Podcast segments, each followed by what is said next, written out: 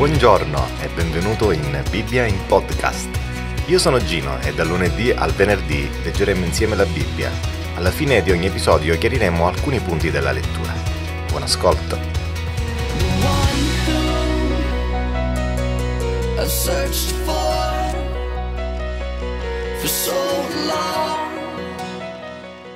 Matteo capitolo 15 allora vennero a Gesù da Gerusalemme dei farisei e degli scribi e gli dissero, perché i tuoi discepoli trasgrediscono la tradizione degli antichi? Poiché non si lavano le mani quando prendono cibo.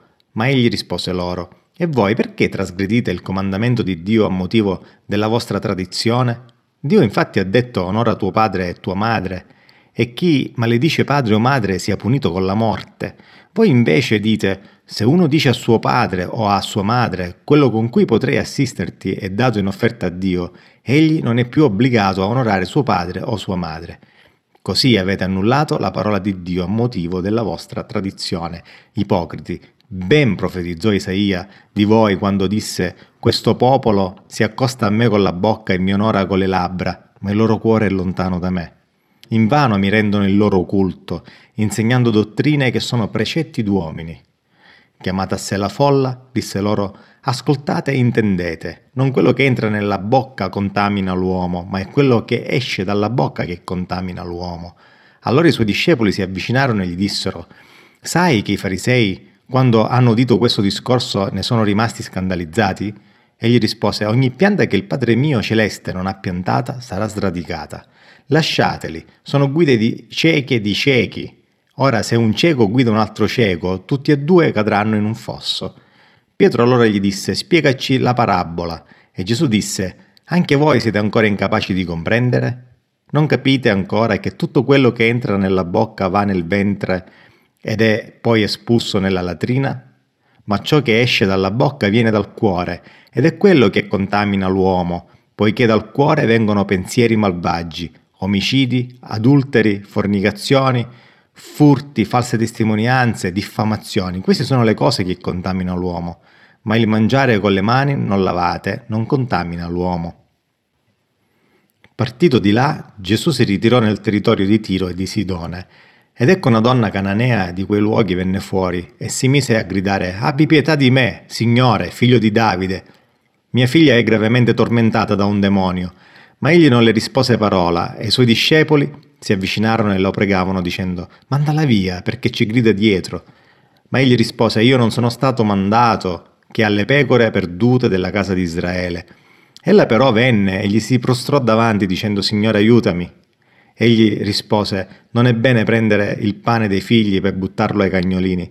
Ma ella disse Sì, Signore, eppure anche i cagnolini mangiano delle briciole che cadono dalla tavola dei loro padroni. Allora Gesù le rispose Donna, Grande è la tua fede, ti sia fatto come vuoi. E da quel momento sua figlia fu guarita. Partito di là Gesù venne presso il mare di Galilea e salito sul monte se ne stava seduto lassù. E gli si avvicinò una grande folla che aveva con sé degli zoppi, dei ciechi, dei muti, degli storpi e molti altri malati. Li deposero ai suoi piedi ed egli li guarì. La folla restò piena di stupore nel vedere che i muti parlavano, gli storpi erano guariti, gli zoppi camminavano e i ciechi vedevano, e diede gloria a Dio di Israele. Gesù, chiamati a sé i suoi discepoli, disse io ho pietà di questa folla perché già da tre giorni sta con me e non ha da mangiare. Non voglio rimandarli digiuni affinché non vengano meno per strada. I suoi discepoli gli dissero dove potremmo trovare in un luogo deserto tanti pani da saziare una così grande folla? E Gesù chiese loro, quanti pani avete? Egli risposero, sette e pochi pesciolini. Allora egli ordinò alla folla di accomodarsi per terra. Poi prese sette pani e i pesci e dopo aver reso grazie li spezzò e li diede ai suoi discepoli e i discepoli alla folla. E tutti mangiarono e furono saziati e dei pezzi avanzati si raccolsero sette panieri pieni. Quelli che avevano mangiato erano quattromila uomini, senza contare le donne e i bambini. Poi, concedata la folla, egli salì sulla barca e andò nella regione di Magadan.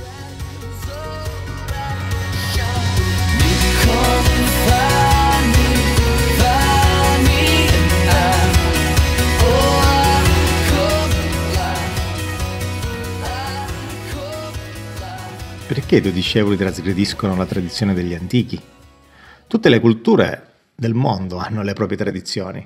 In linea di principio non c'è nulla di male a seguire delle tradizioni. In questo caso, ad esempio, la tradizione di lavarsi le mani prima di mangiare era tutto sommato positiva in sé. Gesù non era certamente contrario a lavarsi le mani prima di mangiare. Quindi che problema c'è? Il problema nasce quando qualcuno pensa che la propria tradizione in ambito religioso sia normativa per tutti, come se fosse qualcosa che Dio stesso ha ordinato. Anzi, la propria tradizione diventa il riferimento con cui interpretare anche la legge di Dio. Dalla risposta di Gesù comprendiamo che i farisei e gli scribi avevano proprio quel tipo di problema. Gesù infatti dice, e voi perché trasgredite il comandamento di Dio a motivo della vostra tradizione? La risposta di Gesù mette in evidenza la contraddizione dei suoi interlocutori, ma soprattutto pone una domanda a cui tutti, noi compresi, siamo chiamati a rispondere. A chi spetta l'autorità di stabilire cosa è giusto e cosa è sbagliato? Potevano i farisei imporre delle norme che si affiancavano alla legge e che diventavano obbligatorie per tutti i giudei?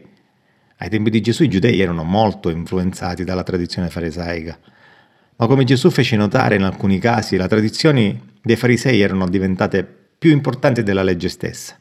I farisei si erano spinti oltre e alcune loro regole stabilivano delle scuse per annullare ciò che invece diceva la legge. Ad esempio, Gesù citò la regola farisaica secondo cui una persona che avesse offerto a Dio, ovvero al Tempio, ciò che serviva per aiutare i genitori, era esonerato dall'aiutare economicamente i genitori. Questa era un'assurdità, infatti una persona che davvero avesse temuto il Signore avrebbe compreso che l'amore verso i genitori era più importante anche di un'offerta fatta al Tempio. Rispettando la regola farisaica, pensando di fare bene, si finiva quindi per non onorare Dio. Sostanzialmente Gesù non disprezza le tradizioni dei farisei, ma li invita ad utilizzare il buon senso per evitare di diventare schiavi di quelle tradizioni. A quel punto Gesù approfittò dell'occasione per spiegare a tutti che sono ben altre le cose di cui avrebbero dovuto preoccuparsi se volevano piacere a Dio. Ascoltate e intendete, non quello che entra nella bocca contamina l'uomo, ma è quello che esce dalla bocca che contamina l'uomo. Credo che sia piuttosto intuitivo per il lettore moderno comprendere queste parole di Gesù, ma non era altrettanto facile per i discepoli di Gesù, abituati alla tradizione farisaica. Infatti i discepoli di Gesù erano rimasti piuttosto stupiti della sua risposta. Essi erano preoccupati perché la risposta di Gesù era risultata piuttosto indigesta ai farisei ed essi sapevano che i farisei erano tra le persone più importanti in mezzo al popolo. E se Gesù avesse voluto essere accettato come Messia, avrebbe dovuto cercare di non indispettirli. Ma la risposta di Gesù fu durissima. Ogni pianta che il Padre mio celeste non ha piantata sarà sradicata. Lasciateli, sono ciechi, guide di ciechi. Ora se un cieco guida un altro cieco, tutti e due cadranno in un fosso. Penso che per noi sia difficile immaginare ciò che dovette passare nella mente dei discepoli ascoltando le parole di Gesù. Gesù stava dicendo loro che le persone che fino a quel momento essi avevano considerato le migliori, le più religiose, le più vicine a Dio, erano in realtà quelle che avrebbero portato Israele alla rovina. D'altra parte, se le guide stesse del popolo innalzavano la propria tradizione al di sopra della legge di Dio, non ci si poteva aspettare nulla di buono. I discepoli volevano capire meglio come stavano le cose. Se la tradizione farisaica non era ciò che contava, allora cosa contava davvero? E mentre i farisei erano interessati alla forma, alla pulizia delle mani come espressione di purificazione, Gesù era interessato ad un tipo di purificazione molto più profonda. Essi si sarebbero dovuti preoccupare di ciò che era presente nel loro cuore, nella loro mente, di ciò che li portava ad agire male nei confronti del prossimo o nei confronti di Dio. È il cuore dell'uomo che ha bisogno di essere purificato. Infatti, Ciò che contamina davvero l'uomo è il peccato che abita dentro di lui e lo spinge verso il male, verso pensieri malvagi, omicidi, adulteri, fornicazioni, furti, false testimonianze, diffamazioni e chi più ne ha più ne metta. È un episodio che può insegnare molto anche a noi oggi. Si possono fare tante cose per abitudine, per tradizione, perché le fanno tutti, senza avere una vera convinzione, senza che il proprio cuore sia mosso da un vero amore verso Dio. Si può onorare Dio con le labbra ed avere un cuore molto lontano da Lui. Possiamo anche seguire delle tradizioni religiose senza avere un rapporto reale con Dio.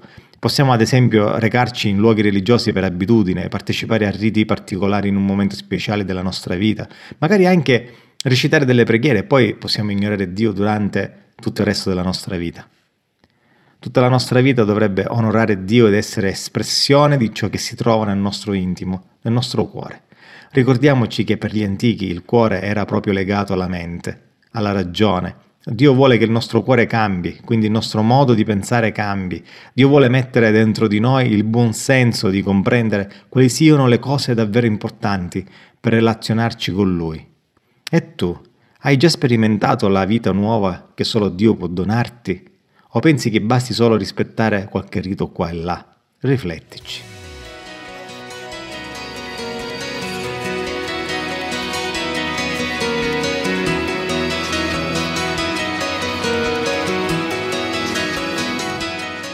Ciao, io sono Gino e questa è Bibbia in podcast.